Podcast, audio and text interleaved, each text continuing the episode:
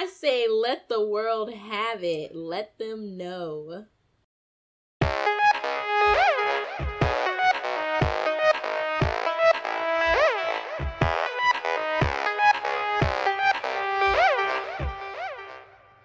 Welcome to the inaugural episode for Season 2 of Beringia. As we explored in our Noel episode, this season marks the start of what could be thought of as Beringia 2.0, focusing on real stories and often overlooked perspectives. A Latin phrase comes to mind, docendo discimus, meaning by teaching, we learn. And I suppose there's no better learning opportunity than to explore education itself. In a city of more than 8.4 million, there are countless organizations and individuals that are dedicated to ensuring the complexities of life are managed. Arguably, one of the most important tasks, education, is responsible for ensuring that there will be new and engaged citizens ready to take up the mantle of managing the city. What does education in a place as complex and diverse as New York City look like? What issues emerge, and how are they remedied? And what does the intersection of social justice and education mean for those with the task of educating the youth of today? Mac Ellis explored this and more in an interview with Dr. Jason Hendrickson of LaGuardia Community College during a recent trip to New York. I'm here with Dr. Hendrickson from LaGuardia Community College, and today we will be talking about the education system in New York City. Yes, my name is Jason Hendrickson, and I am a professor of English at LaGuardia Community College, part of the City University of New York, which we'll talk about, I'm sure. I am a first generation college graduate. I also was born in I'm born and raised from New York, proud product of Queens, New York. Lived in Brooklyn, lived in Harlem, and I know the city quite well. Yeah. That's what's up. That's what's up. So, first off, just would you like to explain your personal experiences with New York's system, school system, whether it's elementary, middle, high, even all the way up to where you are now? Yeah, so I am one of the many 1.1 million students here are served in the public education system, which is the largest in the country. And my experience is kind of odd that I did go to public school through 12th grade, but at let's see, in fourth grade, I was plucked out through a gifted and talented program. Still part of the public school system, but I went through the kind of everyday public school system until I tested into a special program, which kind of fast tracked me in some ways through the I'd say the trap doors that a lot of folks suffer from. But yeah, after fourth grade, went through a special program that channeled me into a specialized high school, which mm. at the time there were three and those were schools that were basically the public school equivalent of what boarding schools or private schools do that funnel kids into particular colleges and that was again through more testing that I got into those schools mm-hmm. and from there I left New York to go to Duke University for my undergrad mm-hmm. and from there went to go for my doctorate at UMass Amherst. So I've spent time with public, I've spent time with public specialized or gifted, talented, mm. and I've spent time with private in college. I've gotten to see a little bit of it all. Yeah. Do you think that you would have gone on to go to Duke, which is pretty much an Ivy, you know, one of the top schools in the country. The Ivy of the South. yes, pretty yeah. much. Um, which do you think you would have gotten into Duke if you hadn't been plucked out and moved into an accelerated program or hmm. gifted program? That's a great question. It would be very unlikely, and even now, because of the changes in higher education for the past, you know, I'd say over the past few decades, even going to these schools, whether they are specialized public or private, a lot of folks don't realize how much of for lack of a better word, a crapshoot it is for you to go through even the most elite of channels mm-hmm. and expect to get into those types of schools anymore. The numbers just show that the amount of seats that are in these institutions have remained static for the mm-hmm. most part. And so you have more people vying for fewer spots, and they are intentionally left small to be competitive. Right. And so it's an open question, but I would say I, even if I went through the channels, I'd say that would be unlikely. But if I were not taken taken from my public school experience that I had Mm. and gone through those gifted and talented programs, no, I do not see how I would have gotten into the, into those schools. Mm. Do you think New York schools in particular, well, I guess New York public schools are different than other public schools around? Like, how exactly? Because I know there's sometimes a lottery, there's, how would you describe it to someone who doesn't know the New York City public school system?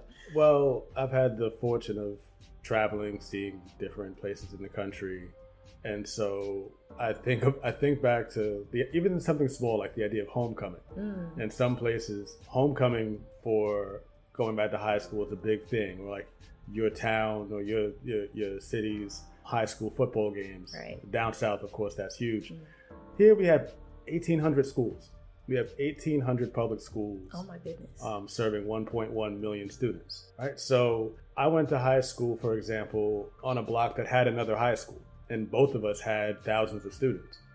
And so you spread that out over the Mhm. city. So the idea of like the idea of having this pride that we associate with something like homecoming, you know, it, it just is different, right? You have so many different institutions, and in the last decades, the system has been like other urban systems. It's been influenced by charter schools, independent schools, and it's just one big project. Um, New York, in and of itself, is a huge project. Our college and community college and four year institution system is the nation's largest experiment. It describes itself as such. Even the City University of New York serves a quarter million students. So think of a college that's huge. You think of a university that's huge. You're thinking maybe 20,000. I think Duke's enrollment was about 12,000 or so at the time, undergrad and grad. wow. CUNY enrolls 225,000 students, right? So 225,000 is crazy. Right. So you have dozens of campuses, and it is special in that way because it's a huge system. Mhm. The K through 12 system is a huge system,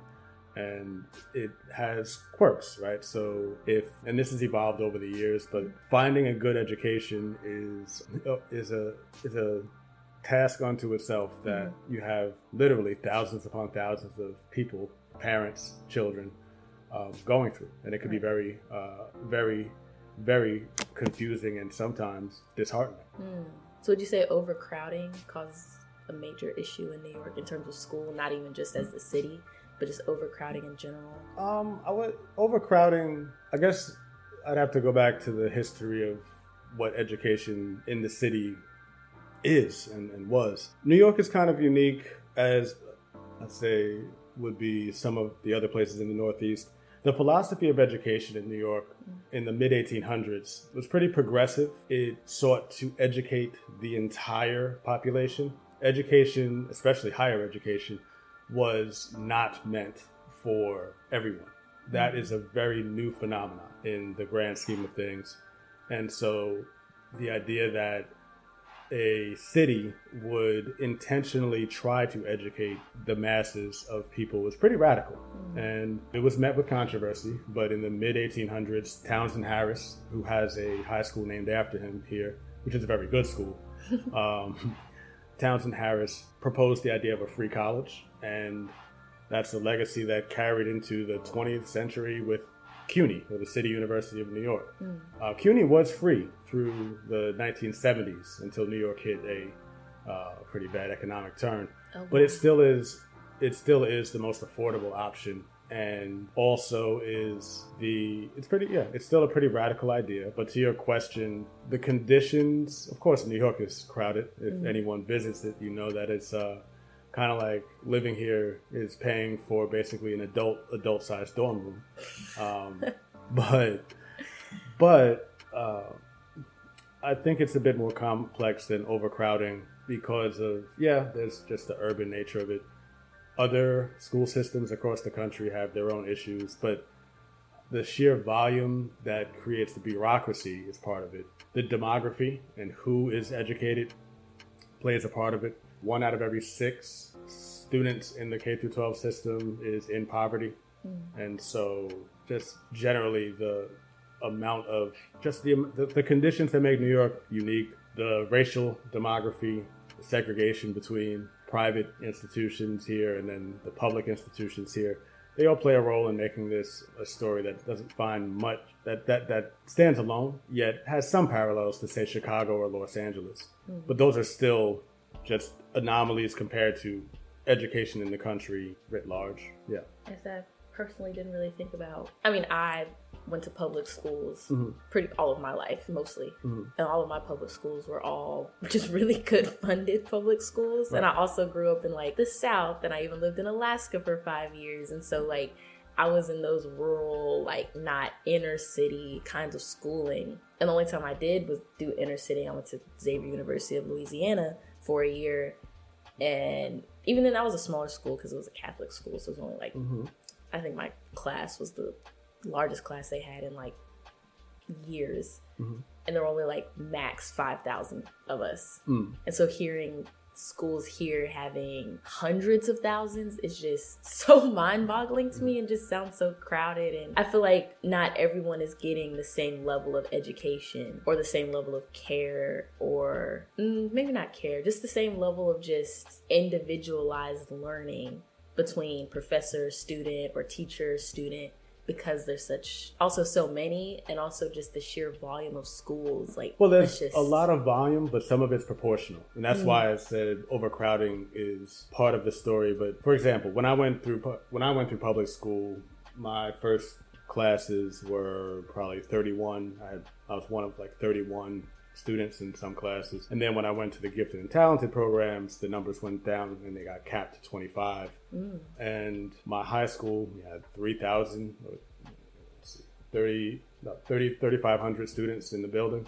Now it's just like a three floor building. Oh my goodness. Um, and so I guess, yeah, in some ways, what's fascinating to me with what you said is the idea of space and what that does, right? So the sprawling campuses that I associate with um, having left the city and, and just being at these beautiful pastoral open campuses, um, those weren't my experience and they're rare here. They do exist in some places, mm. but where I teach, for example, and in Queens, it's a vertical campus. And by vertical, I mean we're talking about a campus that has just buildings, they have floors. So you have a class and it might be on the seventh floor of the building. And you're going across the street to go between classes instead of going across the quad. Right. So, what does that do to a student? That's purely speculative, but um, my colleague and I go back and forth about this. What is the effect of beauty on one's education experience, right? Mm. So, what is it what does it do when a high school which you know actually now that i think about it i've been out of the city and seen the high schools and i'm like wow those are beautiful. Those they have fields all that. But here right you're going into a building. Um, mine i remember was five floors and we had to walk up two story you know like it's a 10 floor walk up to go to class. Right and this was fourth grade. Now I'm thinking back to. Oh wow. We weren't allowed to use the elevator. they had y'all kids working. Goodness. Uh, unless there were access, unless there were accessibility needs. Right. Like, yeah, you're getting me thinking about a, a, whole different thing, not just about beauty, but about how some of the bureaucracy I talked about affects the student. Mm-hmm. We weren't allowed, we were not allowed to ride in elevators in public school, and just the imagery if you walk around here, you'll see on the first floor and sometimes the second, there are not just gates, there are the barred windows mm-hmm. and all of this. And it does create a kind of like a cage like atmosphere. Right. And I wonder what effect a more sprawling open um, space would look like.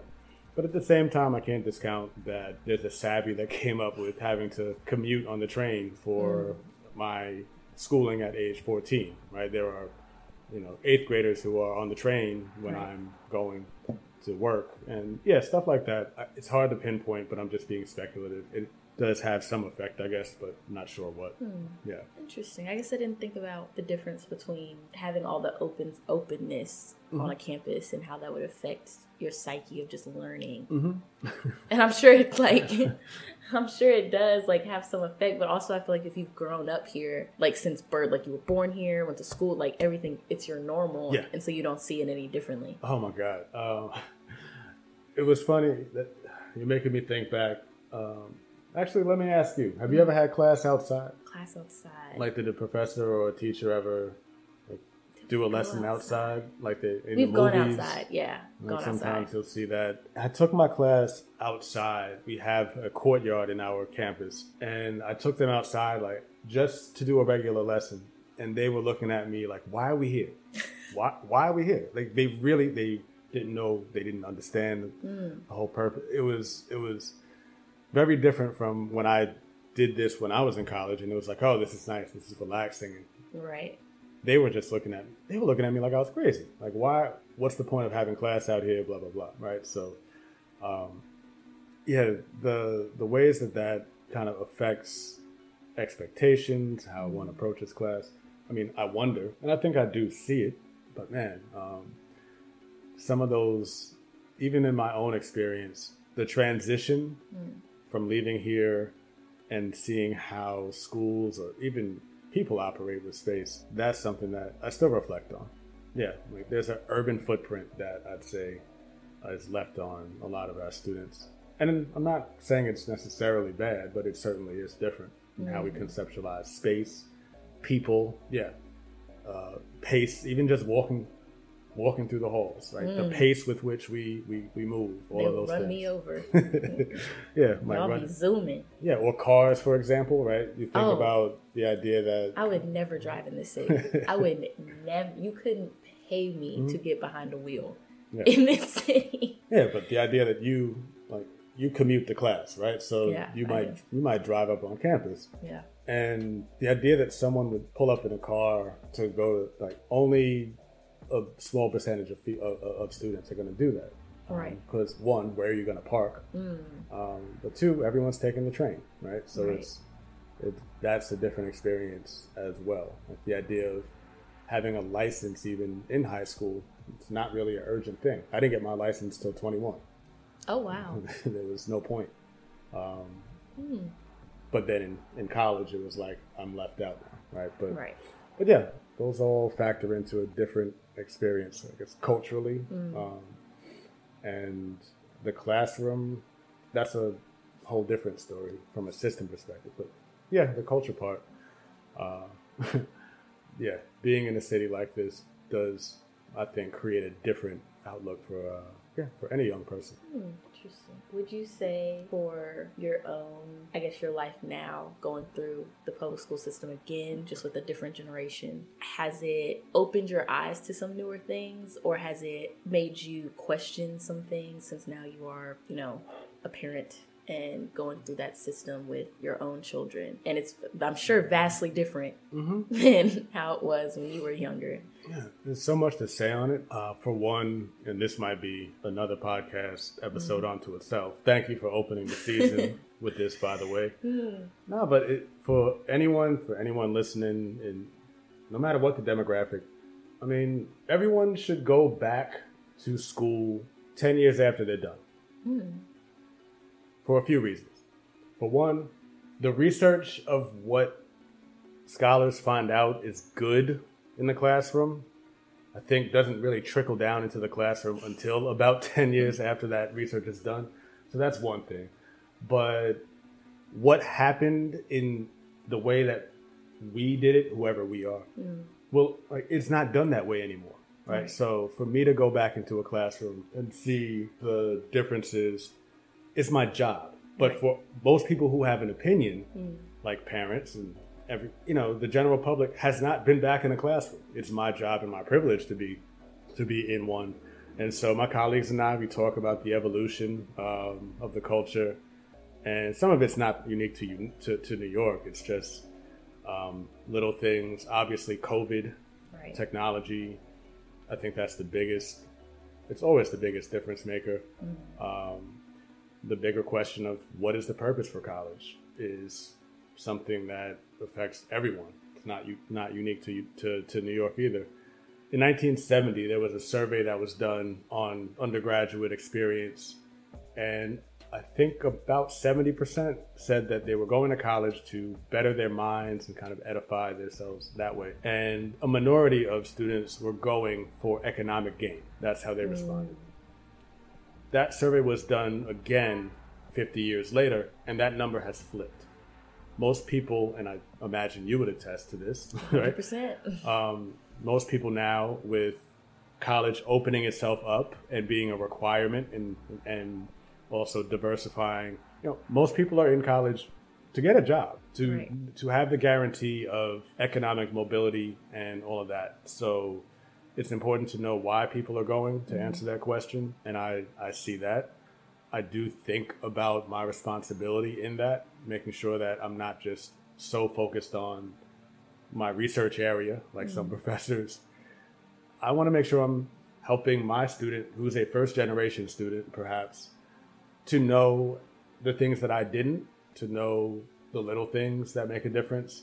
Because a degree alone does not do it, no matter where you're in school. It's about a lot of the skills that are acquired in the process. And that's a lot of my focus with how I approach the classroom. So, yeah, things that have changed, we can go into that. I mean, there's an infinite number of, of things that I could probably just sit here and talk about. But, um, but what strikes me is the purpose, the whole question has to consider so much has changed culturally um, with college. And then, interestingly enough, community colleges play a, have played a bigger role in the public spotlight in like the last 10 years. Our our president of course um, is in a rare situation. I think no president has ever occupied the office no uh, let me not mess this one up but fir- first lady of course dr jill biden teaches at a community college. And so the fact that both are working and we have an educator has kind of raised that profile significantly too. Mm-hmm. But yeah, the question is a very layered one. It's kind of hard for me to answer at once. Understood. Sorry about that. Oh, oh, good. I guess also, so are community colleges in New York viewed differently as they are compared to other places in the U.S.? Because I, I personally am now at a community college myself. Mm-hmm. And I know when I tell people that I'm at a community college, like there's the little face that they make beforehand, depending mm. on who I'm talking to. Mm-hmm. Or just the like, oh, but you're so smart. You could be mm. going to the University of so and so or the college of da da da da. And I'm like, yeah, I'm smart. I am mm-hmm. incredibly brilliant. but that also means I don't want to be in debt for the rest of my life. Mm. So I know in the South, especially, like a lot of kids do go to community college 1st but for them, sometimes it is the end all be all before they, or they'll go to like the moderate state school. But in New York, is it very different in the sense of community colleges are not necessarily regarded higher, but still, well, maybe higher than other places in the U.S. Well, first, if I could take the mic and ask you, how do you feel about this stigma? On community college, um, And have you ever had it? Who? um, I think I did have a stigma on community college, especially when I was leaving high school, because I graduated from high school in Mississippi. And in Mississippi, there's so many different branches of community college. You know, there's Hinds, there's Southwest, there's who I think there's like Northeast. There's like so many, and there were so many kids from my graduating class, and especially you know I was going during COVID. Um, there were so many in my graduating class that were going to community college, and in the back of my head, I was just like, all these people. Like I feel like, and there were even people that I knew were so so brilliant, and in mm-hmm. my mind, I was like, why would you be going to community college? Like you could have gone anywhere. And then I proceeded to flunk my first year of college. And I was like, yeah, community college makes a little bit more sense now. Mm-hmm. And so I had to take out the bias in myself and also give myself a little grace in the sense of just because you're going to community college doesn't mean I'm stupid. It mm-hmm. doesn't mean that I'm disadvantaged. It literally just means that I'm a little poor mm-hmm. um, mm-hmm. since I'm paying it myself. And I'm taking the same classes, I'm doing the same thing. And so now I get more frustrated with the people who were me or are, you know, who have the bias now when I tell them, oh, I'm going to community college. Hmm. Well, I think your your perspective is really important, which is why I'm asking you um, about it. You know, what do you feel about the quality of education you're receiving? Hmm. You've you've had both, right? You, have had you both. were at Xavier. You were at. Hopefully, no one's gonna look into your transcript and your record to see who you're talking about. Not not about the performance, but just about the professors. But you've had the experience of both Yeah. how would you compare the experience that you're having now versus mm-hmm. what you had before. before. Mm-hmm. I will say it is a lot more relaxed. There's a lot more grace and forgiveness mm-hmm. with professors and programs in community college. Also went to a top three HBCU, so that also I didn't prepare myself ahead of time for what I was going in for. But I will say, in terms of just professors and the the care that I'm given, in terms of me going to an HBCU, it was more about my blackness and how they cared in that sense of like mm, oh, you need mm-hmm. to be the strong black woman. Like they cared mm-hmm. in that way. But in terms of mm-hmm. my genuine academics, my well being, community college has helped me definitely far more mm. than going straight into a four year university. Mm. Yeah, you brought up a lot of stuff that anyone listening has to take away as important. One, there is, bar none, an economic reality that comes with community college, and it's one that calls into question a lot about higher education in general. Um, it's undoubtedly expensive. People ask about the price, of the price tag, and that's a. There are a lot of other great articles and things that have been written about this recently. The conversation is definitely changing with regard to the value of a degree, and professors also would be wise, as well as other folks in higher ed, to realize um, public opinion on higher education is changing. Right. Um, a lot of it's partisan and political in the sense that, and this is not a bias, just statistically, more Republican leaning, more, yeah, more Republican leaning men and women distrust higher education and do not find value in it than their left leaning Democratic counterparts. Um, and that is a significant difference. It's not one of those like gray areas. It is very clear cut that the perception of college is slanted politically. It's also a liberal space. But to your point, yeah, community college is an economic question. Coming back to the question of New York and how our things operate, I'll paint this picture for you to, hmm. to give you an idea of the value of community college.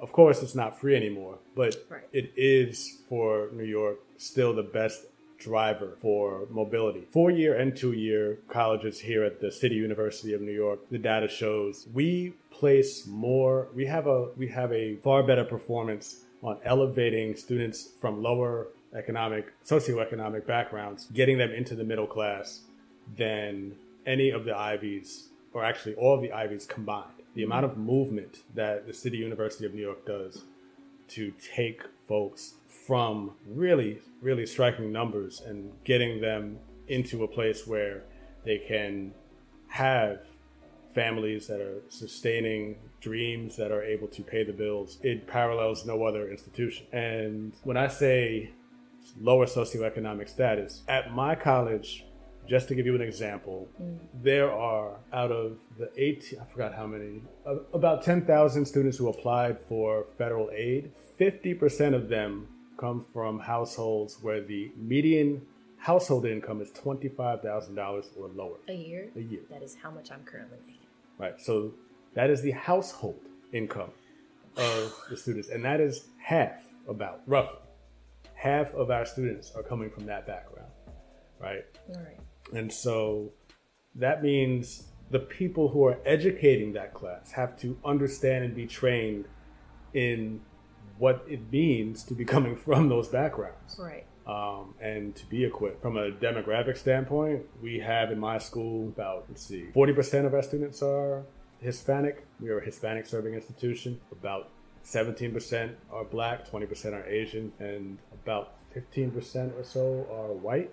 Um, nationally, it's about flipped. 40% of community college students are white, followed by Hispanic, and then black, Asian. But the numbers with regard to money make community college such a kind of under un, overlooked, undervalued resource, and it's something that I think, to your original point, yeah, still gets stigmatized, but people don't know the facts. One fact, actually, put you on the spot again. Oh boy. for- yeah, you didn't know you signed up for a pop quiz. What percent of people do you think go to community college? Percent? Mm-hmm. Throw out a number. Thirty percent. Pretty good. Yeah. About 41% of people currently enrolled in college are community college students. Oh wow. So you're really looking at almost half, Right. And the fact that community college is demonized as Mhm. something in the shadows of higher education, it's everyone's like it's everyone's secret. Like Right. if forty percent of people were going through something that we stigmatize, then what are we really doing? It's a common experience, right? But if there's a stigma against a common experience, then that suggests that the problem is that the experience is common Mm. and that education, therefore, people still believe should be for the elite.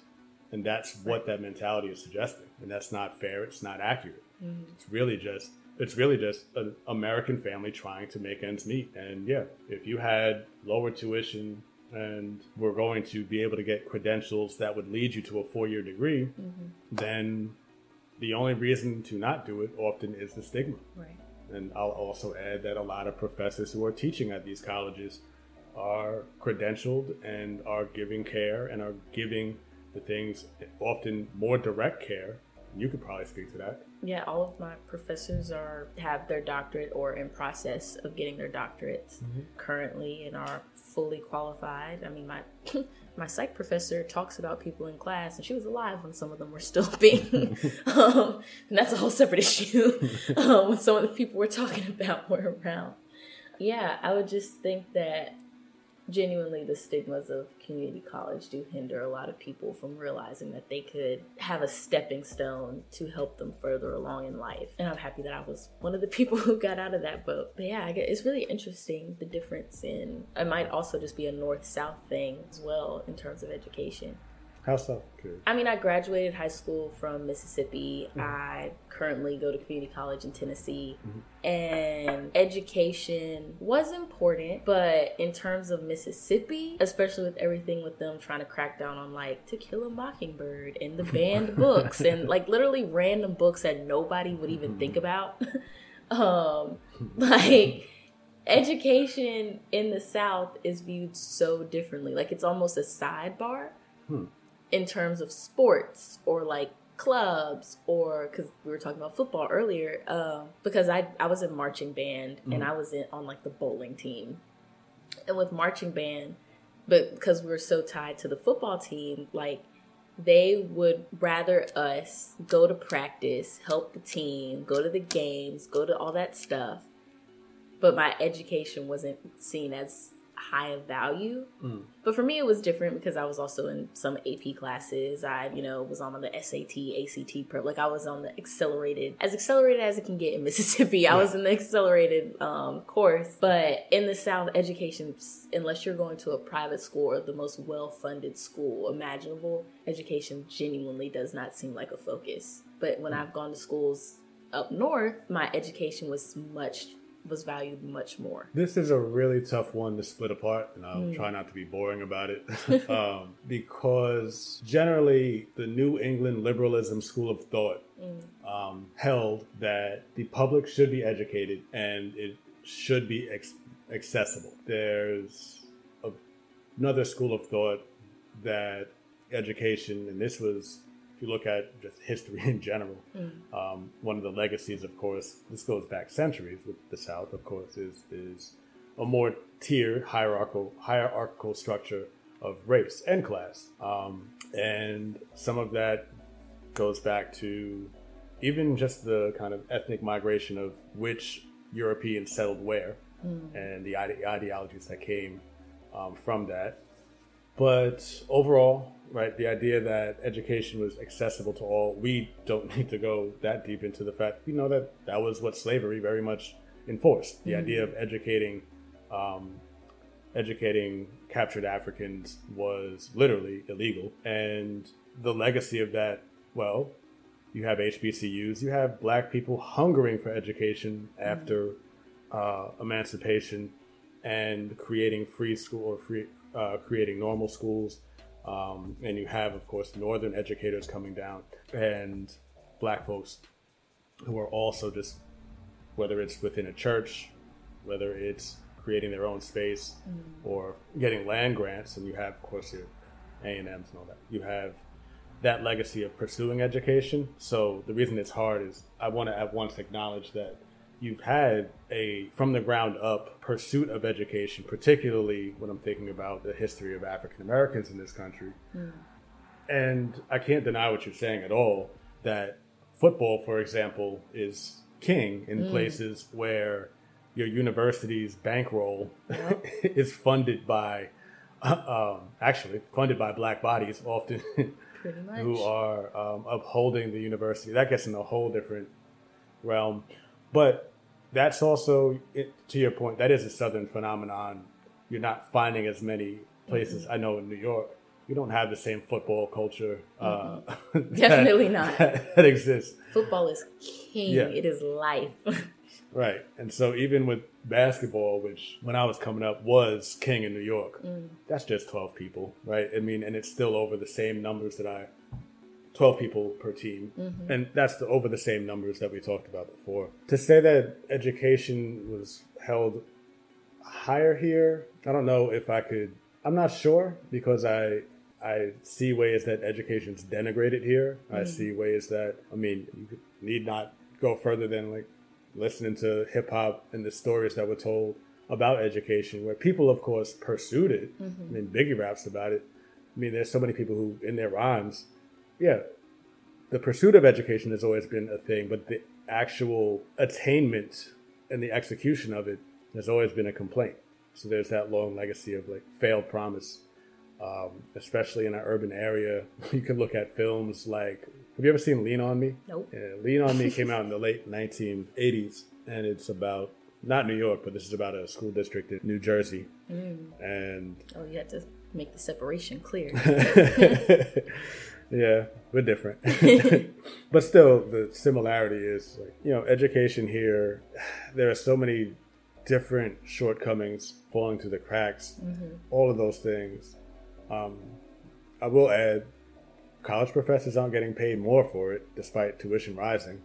It's really just administrative costs and other things. But it still is a problem that it's it, it is a different problem here than there, to speak very generally.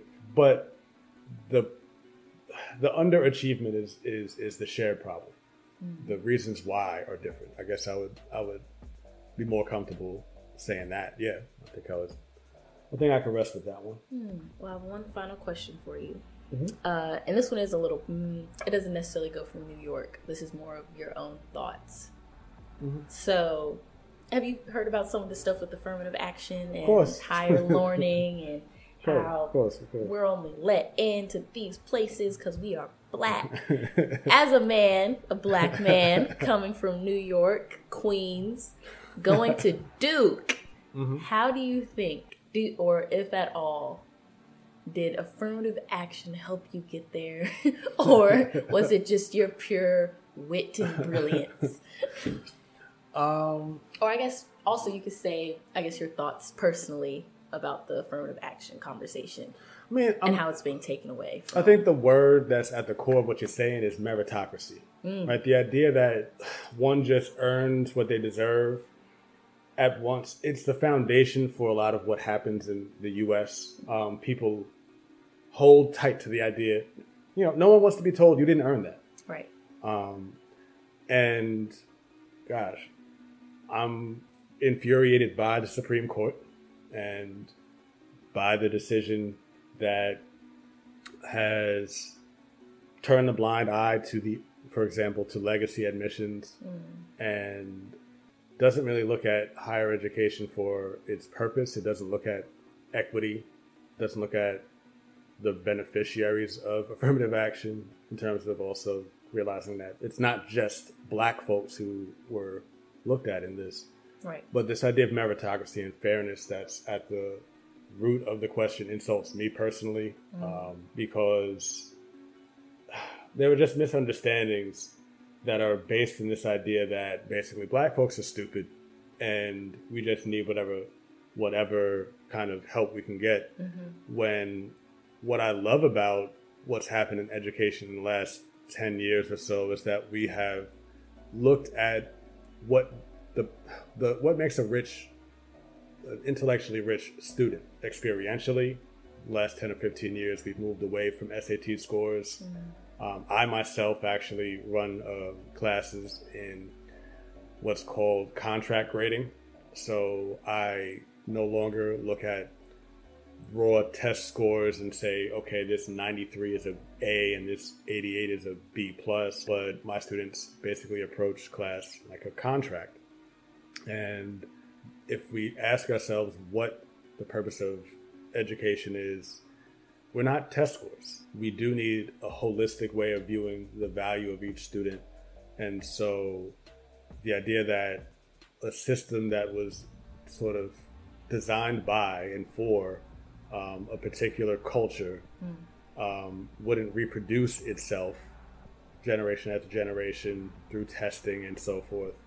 Um, you know, the idea that the Supreme Court made its decision and said basically that this is quote unquote unfair without looking at um, the history of this country and looking at other ways that uh, the meritocracy that we operate with is unfair.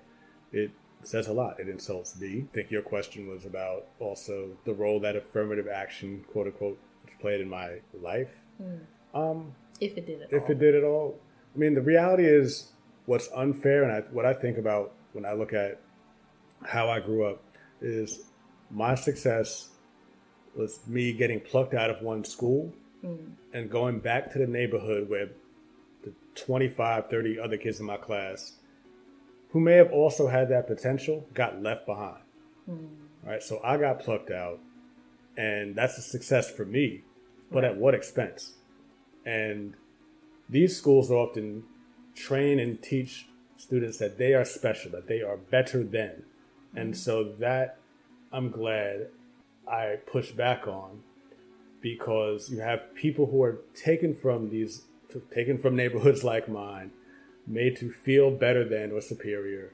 And then what's the incentive to care or give back? And so it's the kind of indirect response to your question, but there are so many broader issues with how we think of meritocracy, how we think of success, and even the purpose of education that brings up a lot of feelings that are not they're not centered on me, but collectively, yeah, we have to ask ourselves what really is the purpose of education? What does it mean to be a quote unquote good student? And is, is that a test score? Mm. Uh, and do we really believe that education is for everyone? or should be? I mean, these are the questions that I think people are afraid to admit their biases on. And I think, yeah, we need a radical rethinking of how we operate in education while it's still, quote unquote, relevant in public opinion. Because we do need it. I will stand firm and say we need um, a strong liberal education. By liberal, I mean accessible to all um, for whatever they might want from it and that means making sure we have pathways for vocational, making sure that we destigmatize two-year colleges, and making sure that there are research opportunities, right? But a fresh look at all that would be something that would make me feel less aggrieved from some of the experience I had growing up. We, we really hit on every single part of education we could have gotten on. Um, I do appreciate you taking the time out of your day and your very very busy schedule um, to talk to me um, and shine some light on some education issues and also just even the benefits the pure benefits of just learning and I'm thankful that you get to impart that wisdom on both myself and my co host, and also just my listeners in general. So, thank you. And thank you. One last thing, one last thing. I want to shout out my teachers, my professors, too many to name. Um, but to anyone out there listening, send your favorite teacher, your favorite professor, an email or a letter. Um, we love what we do, and we often never get to hear from the people who really touch us as professors. We never get to hear from our students to know what happened. So brighten up a teacher's day and send them a note. Oh, that was so sweet. That was so cute. Well, thank you. Thank you.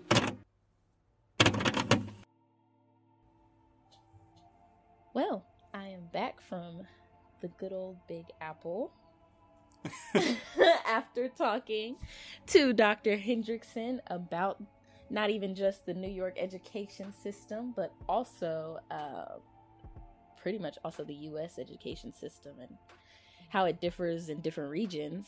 Um, I mean, I was there. I'm, I didn't really get to talk to you too much personally about your thoughts on it. So, how did you feel after listening to everything? So, for the listeners, the first experience that I had with the interview was actually in editing the contents of it. We had arranged the interview and we kind of knew the general direction that was going to go in, but I had no idea if it, you know, went well. I didn't know if my co-host had, I don't know, harassed the interviewee. had no idea what was going on. Um, so listening through when I was editing it, it was the first time that I really got a chance to hear the points that were brought up. And then of course, you know, editing it, you hear those points over and over again. Mm. so there was a lot to cover. You guys covered a lot of ground. Um, I thought it was interesting to hear the discussions of uh, sort of the environment that students are found in mm. in different areas. So, sort of contrasting the role of sort of more urban education in like larger cities where it's going to be more vertical, less greenery, versus more uh, like suburban or even rural education where you know there's a lot more involvement of outdoors and I don't know greenery and that sort of stuff and I was thinking back to our time spent in school and how, at least for me, because uh, I know that our tracks for schooling were a little bit different, especially mm. sort of leading up to uh, middle school and then sort of into high school. Yeah. But I remember for us, especially in elementary school, you know, walking outside, being out in the world, it was such a big focus. Mm. There were mm. plenty of field trips. You would go to all these different places. Uh, and I think I didn't recognize at the time how much of a privilege that was. Um, and being able to sort of see these unique experiences where, you know, I never really thought that someone who's, you know, in New York, they don't have those experiences because there is no forest to walk through outside of like Central Park. so right.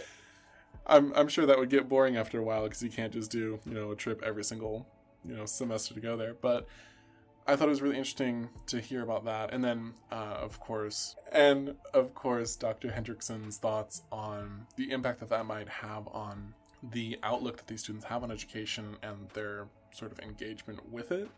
Uh, and I thought his little anecdote about the students that he had, where he took them outside and they were just kind of like, "Why are we here?" was mm-hmm. a bit mm-hmm. interesting because for me, I remember back in school, whenever that would happen, it would be, you know, a whole thing. We're outside, we're out in the sun, we're having fresh air. It'd be really refreshing and all this. Mm-hmm. But I don't know. I thought it was just interesting to hear all that. Um, your guys' oh, discussion yeah. on the sort of perceptions of education from a northern and southern perspective was also really interesting. And I wanted to ask you with that, do you mm-hmm. find that your perception of education when you came to Alaska was different from when you left, and did that sort of impact how you then uh, integrated back into Southern education when you uh, left again?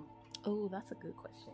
Um, I would say so. You know, I left Tennessee when I was eight, and I moved to Boston right from that. And so I went from smaller city to a major city. And so I was like walking to school every day. Um, or I was biking with my mom, and so I had that experience. And so I did like kind of had an outside experience because it was still elementary school, and I was walking to school even though I was living in Boston, but I was like on kind of the outskirts of the city, like in suburb adjacent. Like we were 10 minutes from a T stop. Like it was, we were still able to get to the city. But once I moved from Boston to Alaska, I realized I was spending so much more time outdoors. Like I thought I was spending lots of time outside, just like with school, recess, walking the city. But like being in Alaska, there was such a focus on just being outside. Like not even doing anything, just being outside. and I do remember let's see, I didn't we didn't meet each other till the eighth grade, but even still, like I remember we would all like go outside and we were in our little like subgroups like Phoenix, Virgo, like all those. oh my goodness. Well, we would like be a part of those and we would like go outside and have like field days and things like that. Like I didn't realize how important those were at the time because I was there for five years, so I just kind of got used to it. And even just like how everyone had to dang near do a sport, like it was almost a requirement. And I do definitely think that being outside more helped my education compared to when, I mean, now being back in Memphis, like we weren't, the only reason I was outside pretty much at all was because I did marching band. And even still, like that's more than being outside in New York City and I do definitely think that being outside benefited my education so much more than being stuck in a building and looking out a window and then walking to the subway and then walking home. Like, I wouldn't appreciate the outdoors as much if it was literally just for me as a means to way to just get home than me being outside and just just to be genuinely. Um, although New York does have a lot of parks and they have really nice parks and they're very well funded. Um, it's just that I think, like I think we even talked about it in the interview. If you are born in New York and you are born to literally be inside of buildings pretty much for the rest of your life, like you're not gonna think of the outside as being all that genuinely. And having that conversation, like I could, I could see that um, in the interview because you know he talked about being you know born and raised in New York and how being outside just wasn't something that he really appreciated until later on. Um, so I guess yeah, that's from a southern perspective. As a southerner who went to the north and came back to the south, like I truly have a different perspective on how your environment definitely impacts your learning and education and how much you pull from it. Another point that you guys got into that I thought was really interesting was the role of these sort of advanced placement um, programs, which I know that specifically in sort of elementary and middle and even some high schools where you do have these programs, uh, they're not quite AP programs yet. They're more just accelerated programs, or for instance, in Fairbanks at the time that I was in elementary school, they were known as ELP, so they were extended learning programs, which mm. I think is a it's a bit of a confusing name because I think that name sort of implies that the students who are in it are behind almost. Yeah, because that that makes me think of the what what what is it? It's like a not a 504 plan, but the other plan. You know what I'm talking about? Like when students have a learning disability, it starts with the E, and they would like take them yeah. out of class and stuff. Like if I heard that, I've been like, oh, they get to go to another classroom because they're yeah, I'm sure. I sure would have thought that. Yeah. But I thought it was interesting because I, of course, I was also in one of these programs. I was in ELP in Fairbanks, and I'm still not entirely sure what was the differentiating factor on. Maybe, I'm not sure what the specific factor was that influenced their decision for certain students to be pulled out of their normal classes and to be put in this program versus to be left. Um, I remember they gave us you know, this sort of test for those who I guess they were curious to see if they wanted in the class. Maybe there were, you know, prior test scores or something. I know that following um, sort of the pushes by the Bush administration and then early into the Obama administration, there was a lot of focus on standardized testing, mm-hmm. especially. Um, lots of tests for everything from math to spelling to reading. I'm not sure what the state of that sort of stuff is now because it has been you know, all, probably more than a decade now since I've set foot into an elementary school, right. but probably longer than that even. Uh, it's it's been a while, but I thought it was interesting to hear about that sort of almost the universality of it, where then uh, hearing from Dr. Hendrickson and his perspective on it as someone who went through that program and then is now at the point in his life where he can look back on it and sort of reflect more critically on it and see you know, he was able to experience, you know, that which was, as he was describing it, something that was uh, almost necessary for him to be placed onto the path that he went. Mm-hmm. Uh, but as he was noting, it came at the expense of, you know, the rest of the students who were ultimately left behind in that classroom, which I thought was interesting to hear, uh, of course, but to also think about sort of the lack of criticality that I've had looking back on those memories because I think that even though it was, you know, this unique opportunity, there was a lot of, you know, STEM, because of course that was another big thing at the time. Oh, Because of course, you know, you don't need the arts, you only need a bunch of engineers and mathematicians. Man, I remember STEM so big in Alaska. Oh my goodness. I did engineering clubs. I did robotics. Like it was literally shoved down our throats. Oh my I remember they tried for a little bit to adapt it into Steam, Steam? where they included the arts, but they they really gave up on that. Yeah. Oh my god! But anyways, I thought it was interesting to hear his perspective on that, and then to again think from my perspective on it, but to also sort of compare it to. I'm sure you've seen it, but every so often you have. It's usually millennials, not to bash on millennials, but you know, it's millennials or older Gen Z, and they'll be on TikTok, and you have these sort of burnout gifted kids, right? Yep. and they always talk about how you know they were in these gifted programs and they reached you know middle high school and then they just burned out and that was it and of course you have a bunch of people who are like you know like you know they're not very i would say empathetic Right. towards their plight but i do think it touches on something that is worth being brought up and that is I don't think there's a lot of standardization of these programs. I know that the programs were very different between even middle and elementary schools in Fairbanks, uh, and I know that between cities they're different. I'm assuming between states they're even more different. But within that, I think that there are a lot of skills that students who are in the normal program, I think, are able to gain that those who are in these accelerated programs ultimately are not given as easily or as readily. And i think personally that was one thing that struck me was being in that program it came at a time when math was becoming far more advanced. This Mhm. was uh, at a point where it was very critical to get certain things about math. And unfortunately the elp program uh, yeah the, the program program but the elp initiative it overlapped with the time that we had math in our classes. So I think it personally it had a very negative effect on me as still to this day I find myself overly reliant upon calculators and Mhm. other sort of forms of automation for math because those critical skills were I don't want to say deprived from me because that's that's awfully, you know, accusatory. but Right. I I think it's interesting to see how a program that focused a lot on STEM and all these different things, it ultimately sort of undermined my ability to ever engage within uh, engineering and mathematics specifically. Which I don't know. I thought it was just interesting to then think about that, and then think of it now from the position where I'm at in my education now, which, of course, I'm in university. I am attending a university in Germany.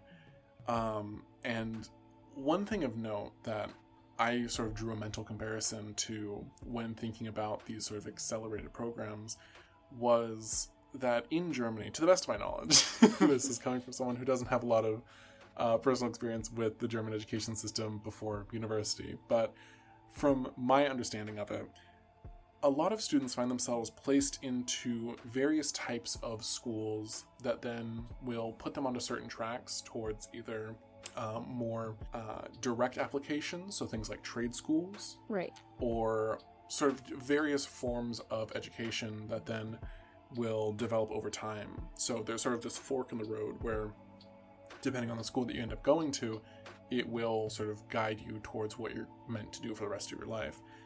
And I I think it's certainly a cultural difference, but at the same time, I think for us, it was very important for us to know, even by middle school and early high school, what we wanted to do and what we were going to do. Oh, for sure. There was a lot of pressure placed onto, you know, the university that you're wanting to apply to, Mhm. um, your test scores, lots of SAT prep, all these or all of these different things. Uh, you always had to have really good extracurriculars, uh, and it would all sort of dictate what was going to happen in your life.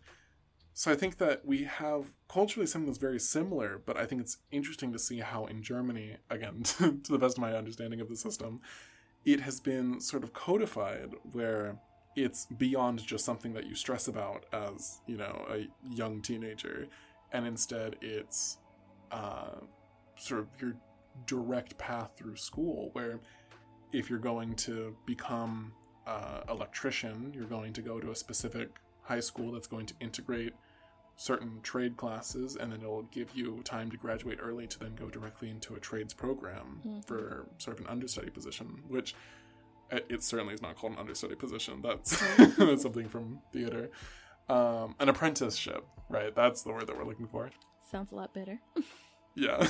but I think it's really interesting to hear how, you know, this thing that I thought was something that was very direct for sort of post 90s kids, where I thought that's when sort of accelerated programs became a big thing. It was some sort of trend in the 2000s. But I hadn't realized that these programs went back so long to the point where even, you know, Dr. Hendrickson had his experience with it.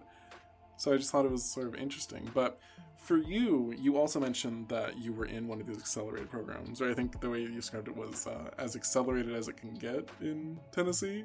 Oh yeah, I um so I did even phew, in Alaska I was in was I in I don't think I wasn't in any advanced classes in Alaska. I was just in regular classes. But then once I moved to Tennessee at Mississippi, um then they decided to start putting me in these accelerated classes or like gifted classes. Although I didn't start taking AP classes until I was a senior, but I did gifted classes up until that point and bless the southern hearts that are here, but they do not pride education all that high. so what I meant as accelerated as it gets, I genuinely meant like the classes weren't hard. It was just I, I was in a different state that took education very differently. Uh, they were busy fighting about whether, you know, to kill a mockingbird could still be taught in classes, not, you know, how to conjugate verbs and things. Um, and I don't think it really, I didn't feel hindered or even very pressured. Um, I guess until kind of COVID hit with the classes, with the accelerated classes, because pretty much Mississippi was one of the states that I think COVID hit March of my junior year of high school. And then by August, September of that year, my school was already open back up. Mhm. And my mother was dealing with some medical issues, so I wasn't able to safely go back to school without bringing something back to her. And I definitely feel like with me being in AP classes during that, that was definitely harder for me um, because I was Mm. stuck at home. I couldn't, like, I was getting recordings of what was happening in class so I could, like, hear the discussions. But I also didn't really feel like I was really gaining anything, especially when I had to take the test. Because, really, to be honest, I took the AP class just so I could have the GPA boost. but my school wouldn't let me, like, just take the class with the boot. Like, I, if I just took the class, I wouldn't have been able to get the GPA boost. And so I had to take the test to get the boost. And when I took the test, like I feel like I was severely disadvantaged because I wasn't there and because I wasn't Mm. able to learn. And also, I genuinely don't think that I was prepared at all by the teacher that I was given. And this this was for the 2020 AP testing period. Uh, this was 2021. Mhm. Yeah, yeah, 2021. I think 2020 to 2021. Yeah. because I'm trying I'm trying to think back to that and this was definitely during COVID. This was after the sort of transition into online, which it was kind of surprising that Alaska took it as seriously as it did, or at least our school district did. Mm-hmm. Alaska is very much an enigma when it comes to these sorts of things, where you can't really tell what they'll do. Gotta love the ASD school district. Mm, mixed, mixed feelings with it, but um, I think that the teachers, of course, the teachers care. Mhm. Of course they care, and they put in a lot of effort despite the, you know, the, oh, what was everyone calling it? The unique circumstances or the uh, unprecedented times Yep. that we found ourselves in. But um, I thought it was interesting that one of the worst experiences for me during that time was the AP exams. Yes. And it wasn't because of just the exams, right? Uh, but AP itself, I don't think they had been prepared for those exams Mm-mm. whatsoever. I remember, so that year, it was. This was either 2000. This must have been 2021, or it might have been 2020. well, we graduated. I'm assuming it's 2020. 2021. So this would have had So to must have been. It was somewhere between 2020. 2020 and I- I'm Yeah. imagining 2020 because this was still lockdown. So at the time I had I think three right. I had three different AP exams. I had AP US History, AP Psychology, and AP Language, and whatever the full the full class name is. But you know, AP Lang, AP Psych, and APUSH. Um, and I thought it was really interesting that the exams themselves were a mess. The contents were the contents themselves fine. You know, it's what it's what you train for, especially for AP Lang for the contents. But the actual infrastructure behind the website was barely functioning. The moment we had exams, things weren't being submitted. I personally knew multiple people who were trying to submit. I remember seeing videos on TikTok of people hitting the submit button as the timer ran out and it, it wasn't accepting their results. All these different things.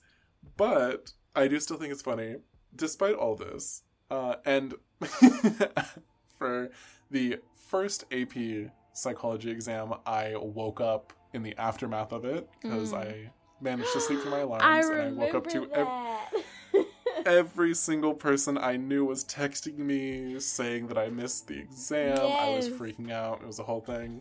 But even despite that, for the three exams, I thought it was interesting that despite feeling probably one of the worst moods that I had in the entirety of high school because of the circumstances that we were in, Mhm. still managed to get fives on all three of them. So like yeah. crazy. But I I still think that the way that they should have handled it should have been different. I don't think that the utilization of online infrastructure in that way where it clearly wasn't prepared, I don't think that was efficient. I don't think it was Mhm. helpful for a lot of students. I think it provided a lot of stress on students and especially students who may not have had immediate access to stable internet connections or these sorts of things that are necessary for uh, multiple hours of examinations. But I don't know. I I think that that entire I, I guess it brings up the subject of sort of school and COVID and the relation between the two, or education as a whole and COVID. Mhm.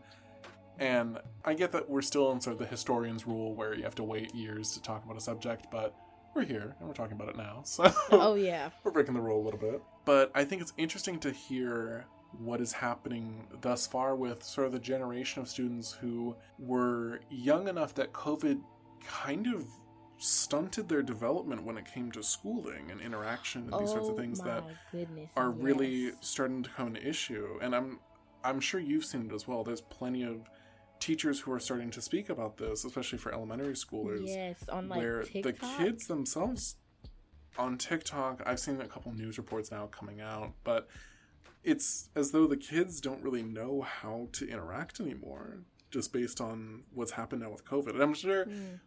some of it might be overblown, and a little bit of it might just be, you know, you know, kids these days. But I, I don't know. I think it's an interesting issue because you, a lot of these kids they missed, you know, three or four years of critical development, especially if they miss, Mhm. you know, the first couple of years of elementary school, where. As much as we talk about it as school, elementary school especially, it's mostly just babysitting. But in that babysitting, you have the kids learn how to interact with one another. You have them be able to realize that other people can be spoken to in certain ways and not in other ways, or that you can't bite other people. Which some of these lessons they, they require in-person interaction to learn. And for a lot of these kids they didn't have that. And I'm seeing now there's a lot of behavioral issues that are happening for kids that are later in elementary school or early middle school now, which I mean, of course, you know, high schools, or not high school, but schools as a whole have always had education as like a focus, but there's always behavioral issues. There's always students who, you know, they're too tired, they're too like hopped up on whatever craze is going around. For us in high school, it was, you know, what, nicotine? Oh yeah, and everything the rise of vaping and oh my god. the rise of vaping. But now I'm hearing that, you know, back at our former middle school, there were kids who got in trouble because they brought in, you know, vodka and everything. I'm like, you guys What? are, you're, thir- you're 13. Yeah. When we were 13 years old. When we were there. Ugh. I'm sorry, that that, that No. took me. No, back. this, so this happened 2021. So this was still when we were in high school. Oh, but, like, OMG. Yeah, four years after we were in middle school, the kids are already acting all weird. Like, it's ridiculous. But I think it's interesting to see how education as a whole is trying to adapt to COVID and paired with the exhaustion placed on teachers and their lack of resources, their lack of time, and their lack of funding, as well as their lack of reward for what they're doing. Because they're raising up quite literally the next generation and they're getting pennies on the dollar. Mm-hmm. So what it all stems towards is we should be paying teachers more. Honestly, We should be paying, that that's should be what paying it's just teachers more. stemming for. all of these problems probably could be solved if you just paid them a little bit more. But I think it's interesting that you're having, specifically within uh, Fairbanks, right? The Fairbanks North Star Borough School District, which is my former elementary school and also my uh, seventh grade. Things are very bad in Fairbanks right now. And this is all alleged. We're not trying to get sued or, you know, attacked for defamation. but apparently, right, I heard this from my niece. oh, my niece who is currently in elementary school in Fairbanks. And of course, then I was very curious about it, so I was asking her mom, my sister. And apparently, Fairbanks has experienced major budget cuts, which, of course, the economy in Alaska as a whole right now has been slowing down in recent years, especially within Fairbanks. But within the school districts themselves, there have been massive budget cuts, teachers were laid off, and class sizes have now more than doubled, which is ridiculous. You're having on average classes in the size of 35 to 40 students Oh for the elementary schools, which is, I mean, I'm not sure if you've been in a room with 40 elementary schoolers, but that is not a classroom you can teach nor control. but it's wild to me that all of this is going on. And in fact, they've shut down a number of schools, including my elementary school in Fairbanks which is wild to me because it was a brand new school. So now it's been shuttered. Meanwhile, as they're doing all this, they're doing these massive res- or massive cutbacks for the Fairbanks North uh, for the Fairbanks North Star Borough School District. Apparently, the administration has been maintaining, or even in certain cases, receiving more than they originally were. Which I think is interesting that you're seeing the administrative capacity of these school districts that are sort of taking the money and running with it without returning it to the kids in their community who are ultimately who they're there for, or at least supposed to be there for. right. So I was wondering, I was wondering if you had had any similar experience in Lower 48 where you were talking about how, specifically in the South, Mhm. education is, you know, put on the back burner in comparison to things like sports Yeah. and those sorts of activities. Were you ever seeing, you know, similar activity where the actual education of students was not necessarily being jeopardized, but just sort of being disregarded for, you know, administrative fees or to, I mm. mean, I would say not in high school. So in high school, most of the money was going towards like the football team. So that would be the only like it wasn't necessarily going to the arts. Like we had to campaign like and do popcorn and like all that other stuff. But like the football team just always had the money. It was always in the budget for them. But I will say once I got to college, oh yes, money was disappearing.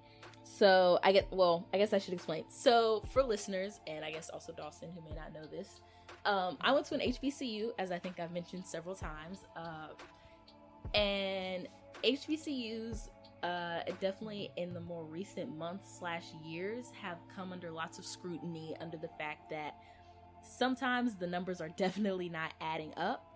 But then, of course, everyone, once they started thinking about it, were saying, okay, well, you have all these people giving money just willingly to the university. Clearly, it's not going towards housing. Y'all are raising the prices for schooling. So, where is our money and this other money going towards? Because it doesn't make any sense. And I will definitely say, like, personally, at the school I went to, it is ridiculously expensive, but I never really had the feeling that they were necessarily garnishing my money, but I will definitely say, like, compared to other schools, it is a problem at mostly HBCUs with money just not adding up and being in places where it needs to be. And that would be the only, like, real connection I would have with that kind of situation. Because definitely in high school, it was mostly going towards sports and it was going towards things that were already well funded. And it definitely wasn't going towards the actual student body. But I would even go as far as to say that using I personally think everyone should at least have some form of higher Mm. education if they can afford it. However, I would highly suggest for any person that does not think that they want to go for a higher education should a hundred percent go for a trade, go for something else because these schools will literally tell you that they need every dollar and penny that you ever have owed in your lifetime, still ask for more, and then in 30 years tell you they need a donation for the next generation. Which then makes you wonder where did your $250,000 that you've already spent has gone towards? um, but I genuinely, like, I can't say that I, um, I really just can't say a whole lot because if I say too more, too much more, I might have a hit out on me. but I genuinely cannot understand why these schools and these places are so comfortable with literally stealing from people right in front of their faces. And and I guess that's that's all I have to really say about that. I kind of went off on that one, but like genuinely, I cannot. Um, because sometimes like people are literally doing this education doing all of these things because they want to get that higher education because they want to make something of themselves. And then schools are literally stealing their money and begging for more and having them live in these horrible conditions that people don't even need to be living in. I just think i just genuinely think it's unfair. I feel like we've beaten education to a pulp at this point. Um, I guess I would just say, like, food for thought to the people that are listening. Just like genuinely sit down and think about how your education has either helped you or, in some people, might have even hindered you. And I would genuinely say, like, think about who you are, or even maybe who you could have been with or without education. Because that truly, sometimes people don't realize how good they have it until you think about what you could have had and how it could have ended up so much differently. And I think that's that's definitely some food for thought. I think as well, not only looking at this from the perspective of colleges, which that was sort of the larger focus of this episode, but when it comes to sort of primary and secondary education, so when we're talking about uh, children who are in elementary school, middle school, high school, we brought up a lot of sort of concerning things that are happening uh, when it comes to you know budgeting, programs being cut. Uh, um, I don't want to say amenities, but uh, various elements of education being sort of placed on the back burner. I think it's important to know that, or not to know, but to note that that's not something that just happens in a vacuum, but this is something that's a consequence of policy. And given that we're talking from the perspective of people in the United States, policy can be impacted. Senators have phone numbers. but additionally, things like school board elections may be occurring in your community. And out of every single form of election, I am fairly positive that school board elections probably have the largest number of sort of apathetic voters who don't really involve themselves in it. But ultimately, these are the futures of your children. And they're going to either be given the advantage from their education or stunted by their education, depending on, you know, if books are banned in your school district or if there's no funding being put into the mathematics or arts department. Which I know it's a bit of a contentious point, but when it comes to the arts and looking more at STEAM rather than STEM, which of course, that has its own flaws. But looking at the art specifically, children first learn how to view the world through art. That's not really anything people can argue with. It's why children love to draw. It's why you get stick figures and, you know, the sun with a little smile on its face and all these different things. It's their way of viewing the world. And the tools given to them in school help to expand this, especially within primary school. But when there's this absence of these sorts of tools and this way of viewing the world and really approaching their understanding of things where you know they feel comfortable in asking questions of the world or they feel comfortable in you know having questions about the world in the absence of this there's nothing that really replaces it and you know it's important to know that children need art, they need high quality education. They don't need books banned. they don't need, you know, school programs to be this very depersonalized and unapproachable thing. It's supposed to be something that's, yes, important, but it's also supposed to be fun. It's supposed to be a social activity. I'd like to give a sincere thank you to our wonderful interviewee, Dr. Hendrickson, for taking time out of his very, very busy schedule to speak with me personally and also, you know, be able to share some insight on uh, both himself, New York City, and just education as a whole.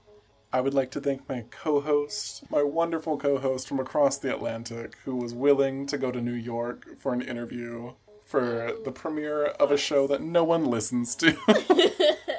of course, of course. Anytime. And ultimately, I think that is a wrap.